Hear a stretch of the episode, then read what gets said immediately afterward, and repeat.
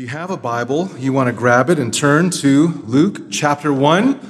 This morning we are concluding Luke chapter 1. We've been in Luke for several weeks now. I was talking to my wife about the time that we were at Masters back in 1999 to 2002. We were attending Grace Community Church and then we served there uh, for several years. And the whole time that we were there, Pastor John MacArthur was in Luke, and by the time we left, he was still in Luke. My, my plan is not to be in Luke that long, although every time I study, I just I want to sit and I want to meditate on each and every verse. God's word is so rich. But today we're covering a lot of ground as we get through the rest of the chapter. We'll get through verse 80. But as we come to a close in Luke chapter 1, we need to be reminded that the, the, the last several weeks have really been all about proclamation and confirmation. Well, we see this over and over again proclamation and confirmation. If you think back to that opening prologue, Luke's goal in writing his gospel was to help most excellent Theophilus have gospel certainty, right? Good news certainty. Luke's historical record of the life and the ministry and the death and resurrection and ascension, it's all true. It's not make believe, it's not, it's not a myth, it's not fable. In fact, Luke is so certain that Theophilus can be certain, he says, well, just go and ask. There are plenty of eyewitnesses still around, but plenty of people who can verify the testimony. And so everything that Theophilus has heard up to this point, the theology and the teaching and the history, all of it is factual, there to give him great assurance. These are real people who have really been impacted by the life of Christ. And all of this is indicative of the great change that takes place once Jesus comes to earth. Great change, great transformation as God steps out of eternity and into the very world that he created. We, we often say that blessed Christmas morn. What happened on that blessed Christmas morn? God changed everything forever. That's what Mary sang about as we looked at her song last week. The great reversal there is with Jesus' arrival, yes, social change and political change and familial change and even financial change.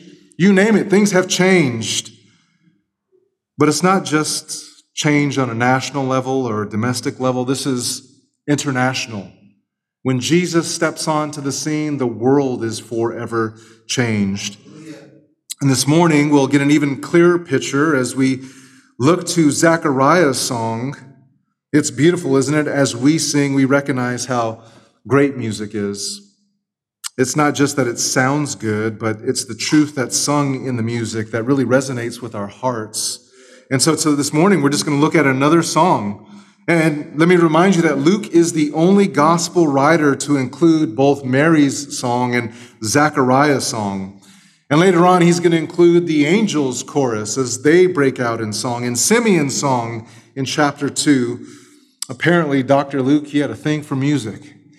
He has some good music taste. He simply understood how valuable it is to put truth to music. And so he sings and he wants us to sing, and everyone we see is singing. Why? Because music is memorable, music is enjoyable, and music becomes a great medium to communicate truth. Well, we call Zechariah's song here at the end of chapter one, we call it the Benedictus. And if you wonder why we give it the strange name, which is actually the title of the sermon, you have Mary's Magnificat, you have Zechariah's Benedictus, and you say, why in the world are we calling them these strange names? Well, they're just the Latin terms at the beginning that identify what these songs are called. Mary's Magnificat just means to magnify. Those are the first words. Benedictus means blessed. For years, I would sing Gloria in excelsis Deo, and I'm like, what? I can't even say, what does that even mean? Well, it just simply means glory to God in the highest. Those are the words in Latin there in Luke 2. Simeon's song in chapter 2 and 29 is called Nunc Dimittis. Just the first two words in Latin, a translation meaning now departs. as Simeon recognizes, I can now depart because the Lord salvation is here. But listen, more important than the Latin, because this isn't Latin class, is that these inspired Christmas songs, they tell us something wonderful about the character and the nature of God. Both Mary and Zachariah's songs are steeped in scripture. And so, if we want to understand these songs and what they're proclaiming, we have to have a sense of what the Old Testament teaches. The Magnificat is modeled after the Psalms, and we see a lot of similarities. When we look at the Benedictus, it's modeled after the prophets, and that is why this particular song is actually prophetic in nature. So let's look at it together. Luke chapter 1, starting in verse 57, and I'll read through the end of the chapter. Here is God's word. Now the time was fulfilled for Elizabeth to give birth, and she gave birth to a son. And her neighbors and her relatives heard that the Lord had magnified his great mercy toward her, and they were rejoicing with her. And it happened that on the eighth day they came to circumcise the child, and they were going to call him Zachariah after the name of his father. But his mother answered and said, No, but he shall be called John. And they said to her, Well, there is no one among your relatives who is called by this name. And they were making signs to his father as to what he wanted him called. And he asked for a tablet and wrote as follows His name is John. And they all marveled.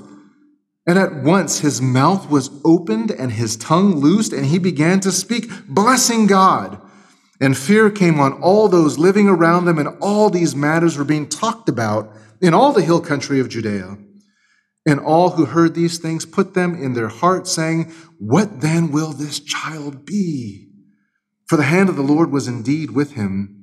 And his father, Zechariah, was filled with the Holy Spirit and prophesied, saying, Blessed be the Lord God of Israel, for he visited and accomplished redemption for his people, and raised up a horn of salvation for us in the house of David his servant.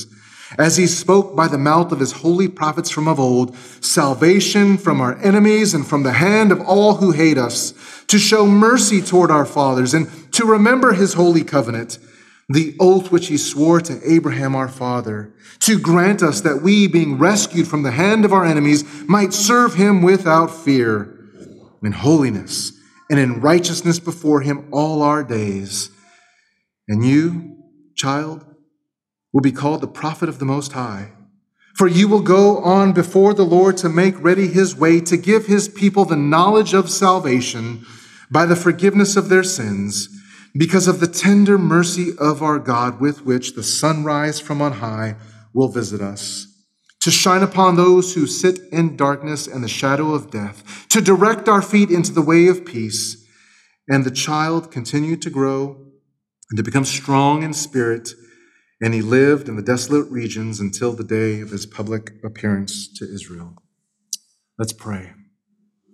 Father, there is so much truth jam packed in these verses. Would you please open our eyes and open our hearts to receive your word with great joy, with obedience, with faith, and with great eagerness to glorify your name? We pray in Jesus' powerful name. And everyone said, Amen. Here's our main idea this morning as we look at this section of Scripture. In Luke chapter 1, 57 through 80, Zechariah blesses the Lord in prophetic song by recounting how God has dispensed his mercy and demonstrated his faithfulness to his covenant people. Let me say that again. Zechariah blesses the Lord in a prophetic way in a prophetic song by recounting how God has dispensed his mercy and demonstrated his faithfulness to his covenant people. And we're going to take this long section and break it up into just three manageable parts. First, we'll look at God's great mercy. And then we'll look at God's great blessings. And then we'll look at the great child, who you might think is John, but it's not. Great mercy, great blessings, and the great child. Let's begin there with point number one great mercies in 57 through 66. Now the time was fulfilled for Elizabeth to give birth, and she gave birth to a son, and her neighbors and relatives heard that the Lord had magnified his great mercy toward her. And they were rejoicing with her, the text says. The beginning here just begins with a focus on God's great mercy. His great mercy is being magnified throughout this whole story. Remember, Zechariah is a great man. He's an awesome man. He's a priest. He's godly. He's blameless. He's righteous. And his wife is too. They come from a godly heritage, the priestly line, but we're reminded that as godly as this guy was, he failed. He failed. He had a big moment, a significant moment in his life, a once in a lifetime moment. And what happened? Zechariah failed. He doubted. And the result of his doubt was discipline. He was unable to speak for nine months. But the beautiful thing as we enter into the story is that God extends his mercy not just to Zechariah and Elizabeth, but his mercy is for their neighbors and their relatives and all who come and observe what's happening. And it's not just for them, but it's for Israel. And it's not just for Israel, but it's for the whole world. You say, well, how is that possible? Well, let's keep reading. Verse 59 And it happened that on the eighth day they came to circumcise the child, and they were going to call him Zachariah, after the name of his father. If you go back to Genesis chapter 17, we see very clearly this practice. God commanded that all male children of Israel be circumcised when they were eight days old. And so Zechariah was previously disobedient. You better be sure that he's going to be obedient to circumcise his child. So here he is fulfilling the covenant relationship from his side. And oftentimes, when the eighth day came, the families gathered together. It's like a big celebration. We don't have big celebrations during the time of circumcision, but here is different. All the family and friends are gathered. It's the eighth day, and it's not just that the child is circumcised, but here the child is named. And Zachariah and Elizabeth's family and friends, they figured, well, this is a miracle baby, this is the promised baby. This is the only child in their old age, so certainly, most assuredly, they're going to give the child the name Zechariah. He's going to be Zechariah Jr. Like our culture, but much more back then, many families would choose to give their firstborn, especially their only son, the same name as dad and that was just a way to communicate that he's going to carry on the family name, the family line, the family legacy. And in many ways, he's going to follow in the footsteps of dad. But John is not going to be a priest like Zechariah. He's going to have his own distinct ministry. And so Elizabeth speaks up. Look there at verse 60. But his mother answered and said, No, he shall be called John. You see, even though Zechariah is unable to speak, he was able to communicate God's command clearly to his wife because the last thing he wants is for his wife not to be able to speak too. So he communicates, and she comes up and says, No, no, no, his name's not Junior, it's John. She learned from her husband's mistake. And so she counters the crowd's contention by saying, No, no, no, Zechariah is not his name. God has given this boy a name, and it is John. And you would think that with Elizabeth making a definitive statement here, the discussion should have stopped, but the crowds pushed back. Look at what they say at verse 61. They said to her, There's no one of your relatives who's called by this name. They're arguing with her. I mean, think about that. What kind of nosy neighbors are these, right? Uh, we have some babies that uh, are, are going to be born in the coming weeks, months. Um, we're not going to argue with you over your baby's name, Jonathan and Becky. We like your name. But here they're saying, oh, no, no, no. Maybe they're just not used to this. Certainly they're old. This is their first child. Maybe they need some help. And look at verse 62. They even try to pull rank on Elizabeth. They say, okay, well, let's go to Zechariah. He, he, he's the man of the house. And they were making signs to his father as to what he wanted him called.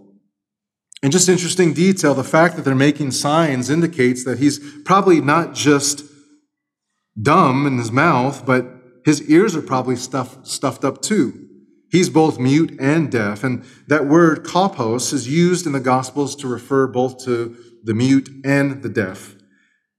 And verse 63 says, And he asked for a tablet, and he wrote as follows His name is John. And look what it says they marveled. Now, here's something I have to pull out for you. It's very interesting that our English translation reads, His name is John. Just a few verses earlier, look there at what Elizabeth says, He shall be called John. But Zechariah actually says something different, and it's, it's subtle, but it's significant. In the original Greek, what he says is, John is his name. You say, I don't see the difference. He fronts it with John, not only to say that this is significant, but to emphasize the fact that he wants to get it right this time. He's not going to waste any words. The angel said his name will be John. God said the name is going to be John. So he says, John is his name. He doesn't say, I want his name to be John. We're going to call him John. You should call him John. He's saying, no, God has already established his identity and given him a name, and God wants his name to be John. So John is his name.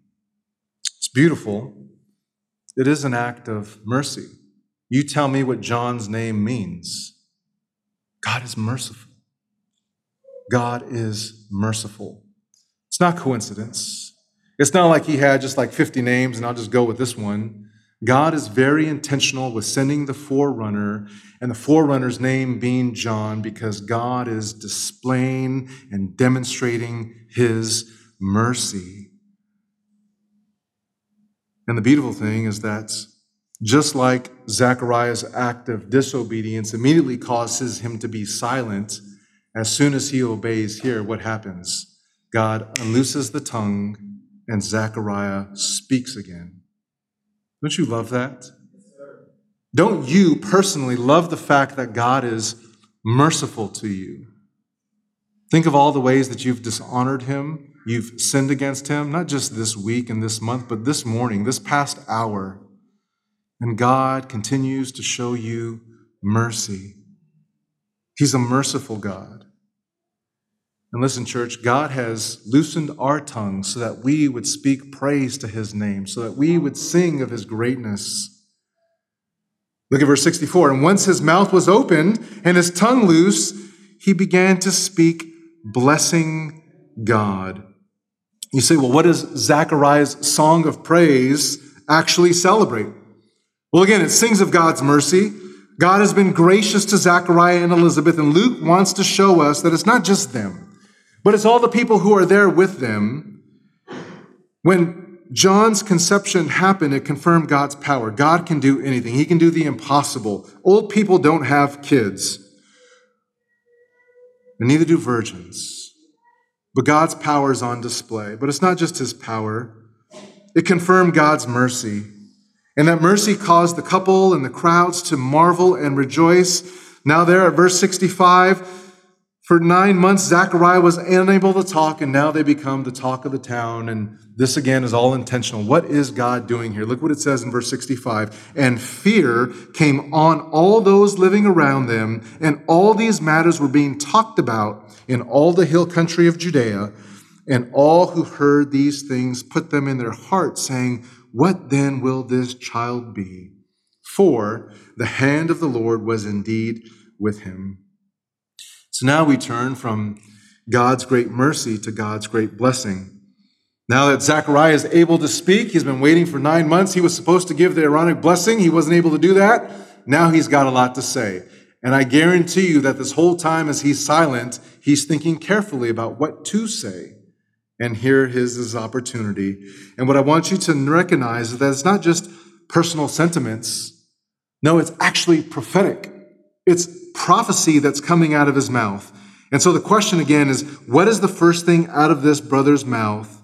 And it's all pointing to the greatness of God and his need to be blessed.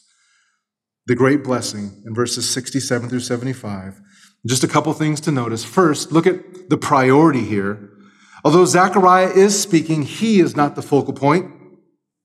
Although Zechariah is communicating these things about his son. His son is actually not the focal point. No, it's his son's position as the forerunner of the Messiah that is in view here. Of the 12 verses of the prophecy, the first eight go without even mentioning John's name. Then there's those two verses there in verses 76 and 77, which refers to John and his ministry, but then real quickly it switches back to the last two verses, which again focus on Jesus. And you say, well, what's the point? The point is Jesus is the point. That, that's the point. It's not Gabriel the messenger. It's not Mary the mom. It's not the priestly lineage of Zachariah and Elizabeth. It's not even John the forerunner that is the point of the story. No, the narrative wants us to focus our attention on Jesus the Messiah is finally here. Secondly, I want you to notice not just the priority there, but the power. Because there's a power that's pointing everyone's attention to Jesus. It says there in verse 67 Zechariah was filled with the Holy Spirit and prophesied. This is a unique feeling, it is a distinct feeling of the Spirit. His song, no doubt, is deeply personal, just like Mary's. He's full of gratitude and praise to God because finally he has his son. But I also want you to recognize that even though it's very personal, it is revelatory. He gives us wholly inspired revelation about his son's role and his relationship to the Messiah. And the Holy Spirit begins to unfold how John's birth is the beginning of world transformation coming through the Savior, Jesus. And so the question for us is well, how do God's people then respond to the fact that God's past promises are seemingly now coming to fruition. How do God's people respond? And look at verse 68. This is how you should respond Blessed be the Lord God of Israel. Why should you bless God? Simply this because of who he is. Which tells me this you cannot bless God if you don't know him. You cannot exalt God. You cannot delight in God. You cannot magnify God if you're never in His Word, if you never sit under the teaching of the Word. No, God desires to be blessed and honored because He is worthy of it. And He's revealed Himself through the Scriptures. And so here we see just three distinct characteristics about God and about His works there in verse 67 through 70. Look at them with me. In verse 67, it says, God has visited and redeemed his people. In verse 68, it says, God has raised up a horn of salvation. In verse 70, it says that God has spoken by the mouth of the prophets. So let's just think here about these three blessings. First, look there at 68 again. For he visited and accomplished redemption for his people. That word, listen, is a very important New Testament and Old Testament word. This, this concept of visiting. In fact, the Greek word is episkopeo, right? Epi is the prefix and it heightens the intensity. And skopeo is where we get the word scope. It's, it's vision, it's seen. It's actually the word bishop as it translates in English. A bishop is an overseer. Well, here, what's being communicated is God has paid special attention. He is seeing, and not just seeing it visually, but seeing to it. He's making something happen. You see, God's visitation was of the royal kind of visitation, not just like your neighbor stopping by, but when the king stops by, it's a different story. Because when the king stops by, he's going to see to it and he's going to do something. And that's what we have here. So it's not a mundane, it's not a usual kind of visitation. It's significant, it's anticipated, and it is thrilling. But notice also that it says visited, which is interesting because has Jesus been born yet? No. But yet, the verb tense is making it seem like this is a done deal. It's already happened. It's because when God says something, it is done. It's also worth mentioning that God has had a long history of visitations. Just think with me for a second. Go all the way back to Genesis. God made a promise to Sarah and Abraham. He, he told Abraham to go from this country and follow after me, and I will bless you. You'll be a father of many nations. And one of the signs is I'm going to give you a son. Well, no son, but yet God remembered Sarah and visited her, and boom, Isaac. The same thing happens with Hannah. who cannot have any children. And boom, Samuel. You think about the visitation in Exodus when the people are crying out to God. They are oppressed. They are suffering. They are calling out to God for help, for redemption, for rescue, for salvation. And the Bible tells us in Exodus 4:31, Yahweh cared, same word, visited about the sons of Israel, and that he had seen their affliction, and they bowed low and worshiped. God shows up at just the right time. He visits his people at just the right time. We think of that passage in Matthew 123, the great name Emmanuel. What does that mean? God with us. Later on, Luke will tell us that the crowds that witnessed Jesus raising Lazarus from the dead had a response. You say, Don, what was their response? It's right here in Luke 7 in verse 15. And the dead man sat up and began to speak, and Jesus gave him back to, oh, I'm sorry, this is a different incident. Jesus gave him back to the mother, and fear gripped them all, and they began glorifying God, saying, A great prophet has risen among us. And they said, And God has visited his people. You see, when God visits, significant things happen. When God visits, significant things happen. And in this case, God's visitation has salvation written all over it. Jesus will come to this earth, he'll visit the earth, God with us, and he is going to pay the ransom price. He is going to pay for the deliverance of his people. His visit will free them from being slaves, not to Egypt, not to Babylon, not to Assyria, but from sin and the power of sin and Satan and death. So, the first blessing that Zechariah describes is that God has visited his people by bringing redemption. But what does this visit entail? Look there at verse 69. Secondly, Zechariah blesses God because it says, He raised up a horn of salvation for us in the house of David. Now, I always thought the horn was like a, sorry, that's bad, a trumpet, a shofar. That, that is not what it is. It's actually a much sweeter metaphor.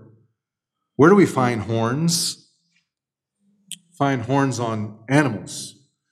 Um, when we see deer running around, it's like those things are cute, but then you see like a deer with some gigantic horns and they're not so cute and cuddly. The horn in the Old Testament spoke of power and might strength and dominance. Essentially, the bigger the horn, the scarier that animal with a horn is. Well, thirdly, here, the blessing came by way of past prophecy, and this is where we make the connection. Verse 70 as he spoke by the mouth of his holy prophets from of old. You see, verse 70 tells us that the coming of this horn of salvation was actually prophesied about in the Old Testament. And one of the clearest examples of this prophecy is found in Psalm 132 in verse 17. There it says this There I will cause the horn of David to spring up. I have prepared a lamp for my anointed. You see, when a horn springs up, that means watch out. And it's not surprising at all that the only two instances that the phrase horn of salvation is referenced in the Old Testament is talking about God. It's not talking about man. And one of them is in 2 Samuel 22. The other is in Psalm 18. 2 Samuel 22 says this He said, Yahweh is my rock and my fortress and my deliverer. My God, my rock in whom I take refuge, my shield and the horn of my salvation, my stronghold and my refuge, my Savior, you save me from violence. I think sometimes we read these Psalms and we're so used to the language that we just spout them off, but we have no idea what it's actually saying. But here the connection is God, you are my shield, you are my protector, but you're not just my protector, you're not just my defense, you're my offense as well. You are the horn of my salvation. You are my Savior.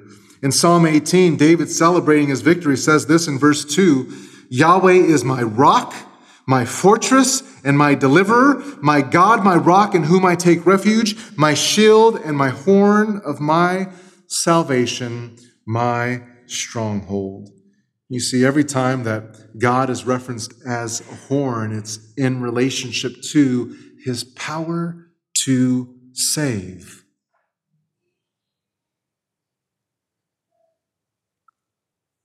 And what Zechariah says here is that this has always been the case. This is not something new. God has always been a deliverer, He has always been a Savior. Jesus, with His omnipotent power, is coming to the world to provide a decisive victory, and it's not even close. Well, why does God give these blessings? We looked at three of them but the question now is why? Why does he bless in this way? And Zechariah provides four reasons, and we'll look at them real quickly. First, the blessing will be about salvation from his enemies, because there is an enemy, and that enemy needs to be defeated. And that enemy is stronger than you and I, and we cannot defeat the enemy on our own.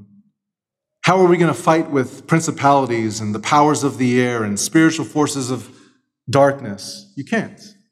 You will be pummeled but God can. And that is why he sent his son, salvation from our enemies and from the, hand of all who hate us. Secondly, to show mercy toward our fathers. This liberation is an act of mercy that's not just for us here and now in 2023, but goes all the way back. And when you are long gone and dead, and your great kid, your great grandkids come around, and their great grandkids come around, God's salvation and His power will be available to them as well. Third, it's to remember his covenant because God is a faithful covenant keeper. Verse 73 says, The oath which he swore to Abraham, our father. They didn't like to admit it, they denied it, but they were constantly under oppression. And nothing is different when Jesus stepped on the scene because Rome is oppressing them. The tyrants of Rome, even with their own religious culture, Israel was being oppressed. But we'll remember Isaiah 2 in verse 11, where God says, The lofty look of man will be made low, and the men made high will be bowed down, and Yahweh alone will be exalted in that day. There has always been the promise to the people of Israel that God would come and change the fortune of his people.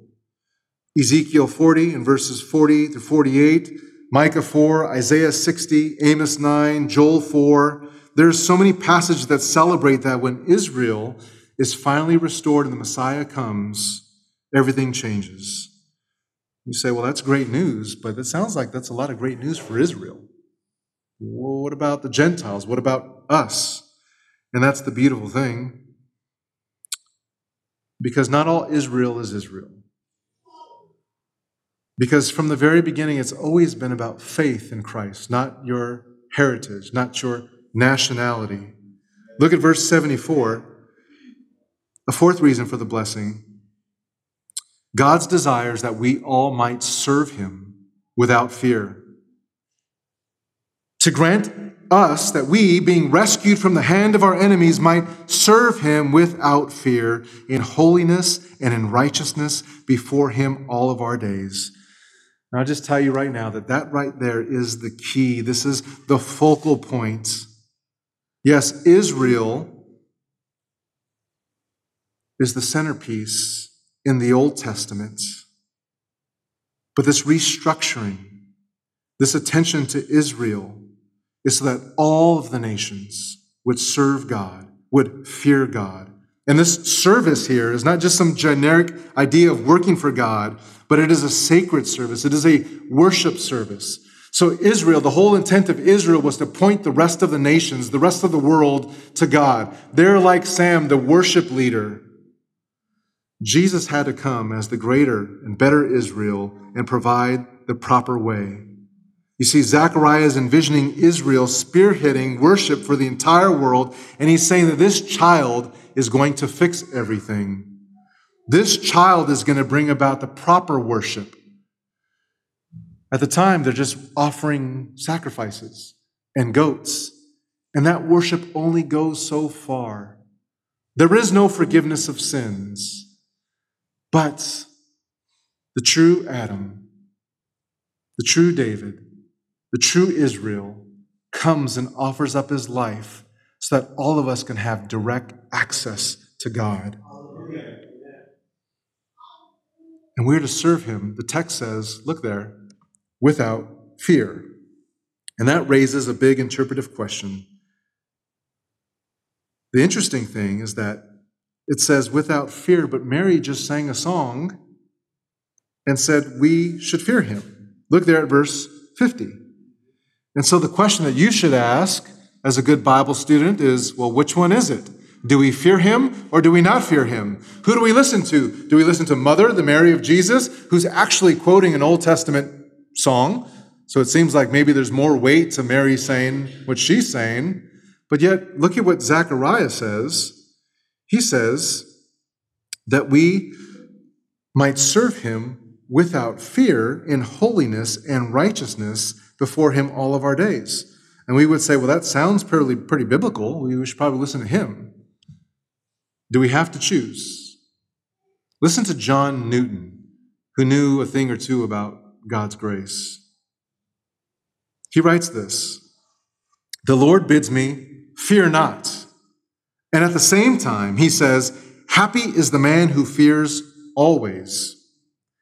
How to fear and not to fear at the same time is, I believe, one branch of that secret of the Lord which none can understand but by the teaching of his Spirit. When I think of my heart, of the world, of the power of darkness, what cause of my continual fear? I am on the enemy's ground and cannot move a step, but some snare is spread for my feet.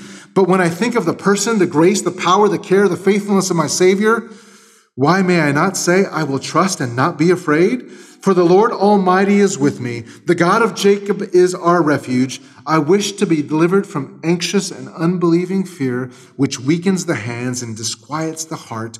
I wish to increase in a humble jealousy and distrust of myself and of everything about me. Listen, you might not get it, but biblical theology teaches both. We are to fear God and we are not to fear God. That's what the Bible teaches. And you say, well, how do I know what's a good fear and what's a bad fear? Well, look again at the text that we're to fear him or not fear him, but the end product is holiness and righteousness before him all of our days. How do we know what's the appropriate fear? Is does your fear lead you to worship? Does your fear of God create in you a sense of awe and admiration? Does your fear of God lead you to obedience? Or does it cause you to cower away and remove yourself from God and from God's people, from the church? Listen, the right kind of fear will always, always, always drive us to more of God. And I just need to be clear here because serving Him in holiness and in righteousness is not the way that we are saved. The Catholic Church will tell you otherwise. Mormonism will tell you otherwise. Every other religion of the world will tell you otherwise. What can you do to be made right with God? The Christian message is dramatically different. The Christian message does not say that you have to live in holiness and righteousness. The Christian message says you have holiness and you have righteousness because you have been saved. That is a big difference. Yes, Look, God has redeemed us at the cost of his Son, the precious blood of Christ. But he didn't just free you from the clutches of Satan, and he didn't free you from the power of sin. He didn't free you just from the consequences of sin, and he didn't free you so that one day you can go to heaven. Listen, God saved you. He rescued you. He came down to this earth for you so that you might serve him. So listen, church. We celebrate the gospel. It is the good news, it's the greatest news, but there's a point to it. There's a reason for it. And that reason should lead us all into song and to service and to worship. If those three things are not happening, I doubt that you're truly saved. I doubt that you truly fear him. Fear leads to worship. Fear leads to song. Fear leads to service. Fear leads to righteousness and holiness all of our days. Now, Zechariah turns his attention on his son. Mary, she starts in her song very narrow, then goes broad. Zechariah goes very broad and then comes narrow and fixes his eyes on his son. And I love this. Last point the great child. Envision this scene. Here's baby John, eight months old, can probably fit in Zechariah's hand. And Zechariah is looking at his precious little baby, making those little faces. And he says to him in verse 76 And you, child, will be called the prophet of the Most High. He doesn't say that he's the son of the Most High. He says, You will be the prophet of the Most High. So even though they're celebrating the birth of John, we recognize that John is still just the mouthpiece to point people to the Messiah. And what will this little boy grow up to be? What will he do? Verse 76 For you will go before the Lord to make ready his ways, to give to his people the knowledge of salvation by, listen to this, the forgiveness of sins.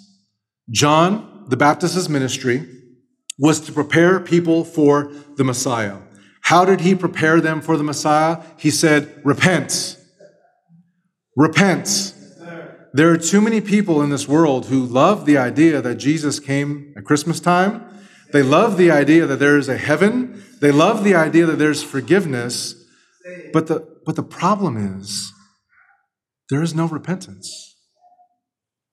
And no one is going to heaven, no one is going to be saved apart from genuine repentance. And John's ministry is to come and to confront a world who thought that they just needed rescue and deliverance from the political enemies of the world.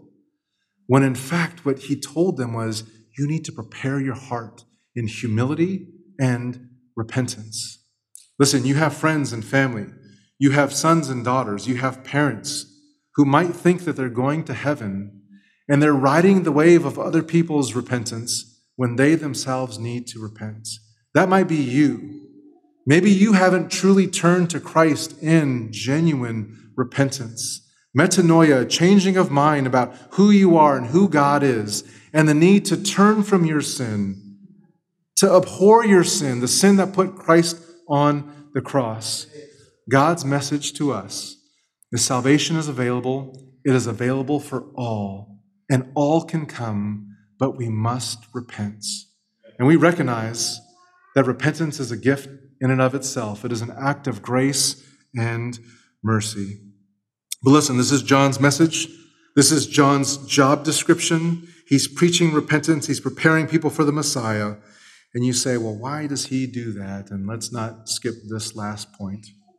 Verse 78 because of the tender mercy of God. And we'll just close on this idea God is tender in his mercy. He could have just said, because of the mercy of God, but he doesn't. He says, because of the tender mercy of God. Generation after generation, Israel failed. They disobeyed, they rebelled, they would repent and turn for a little bit, but then they disobeyed and failed. And if that sounds familiar, it should because that's what you do.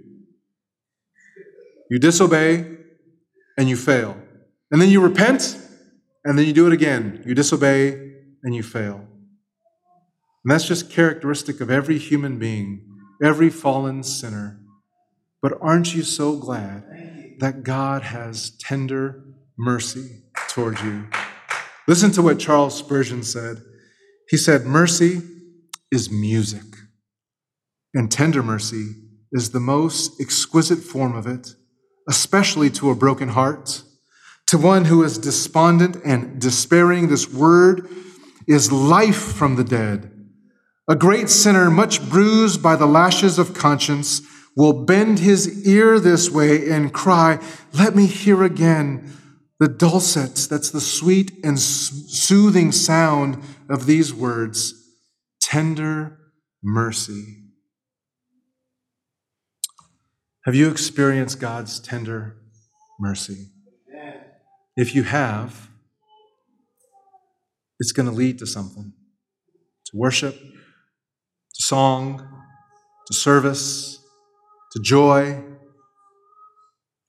because of the tender mercy of our God, which the sunrise from on high will visit us, to shine upon those who sit in darkness and the shadow of death, to direct our feet into the way of peace.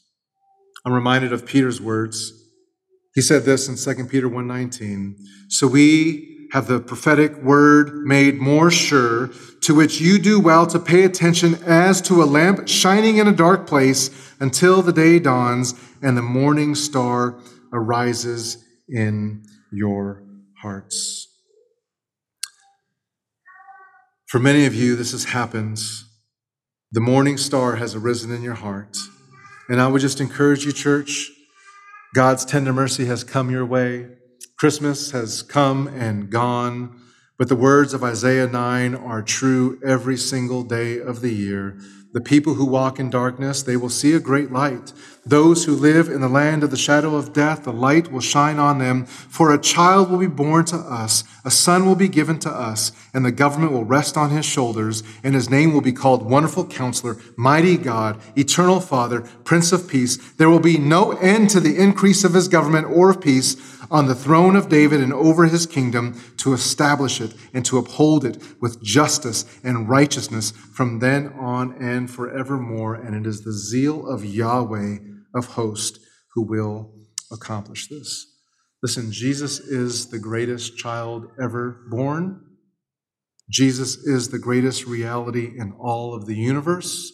He is the central piece and figure of this story. And so Zechariah, he sings. He has to. It's a prophecy of praise and promise. And just in a few short stanzas, he distills all this prophetic history to tell us John is special, but he's not the point. He's the pointer who points us to Jesus. He's the forerunner, but he's not the biggest deal. The biggest deal is Christ. And Christ has visited the earth with profound mercy, with profound blessing, and caused spiritual transformation. He's defeated his enemies. He's defeated the power of sin and Satan and death. And so, how are you going to respond? Listen, the incarnation should change you. Jesus' life should change you. His ministry should change you. His death, his resurrection, his ascension, it all is intended to change you. Chapter 1 John jumps for joy because Jesus is here. Elizabeth exclaims because Jesus is here. Mary magnifies because Jesus is here. Zechariah blesses because Jesus is here. And we'll see next that everyone marvels. And the angels burst out in chorus Glory to God in the highest. Let's pray. Oh, Father, what great delight that all of these blessings, all of these promises, your covenant keeping, the fact that you are a God that cannot lie, all of the benefits come to us through the person and work of Christ. He has purchased them on our behalf.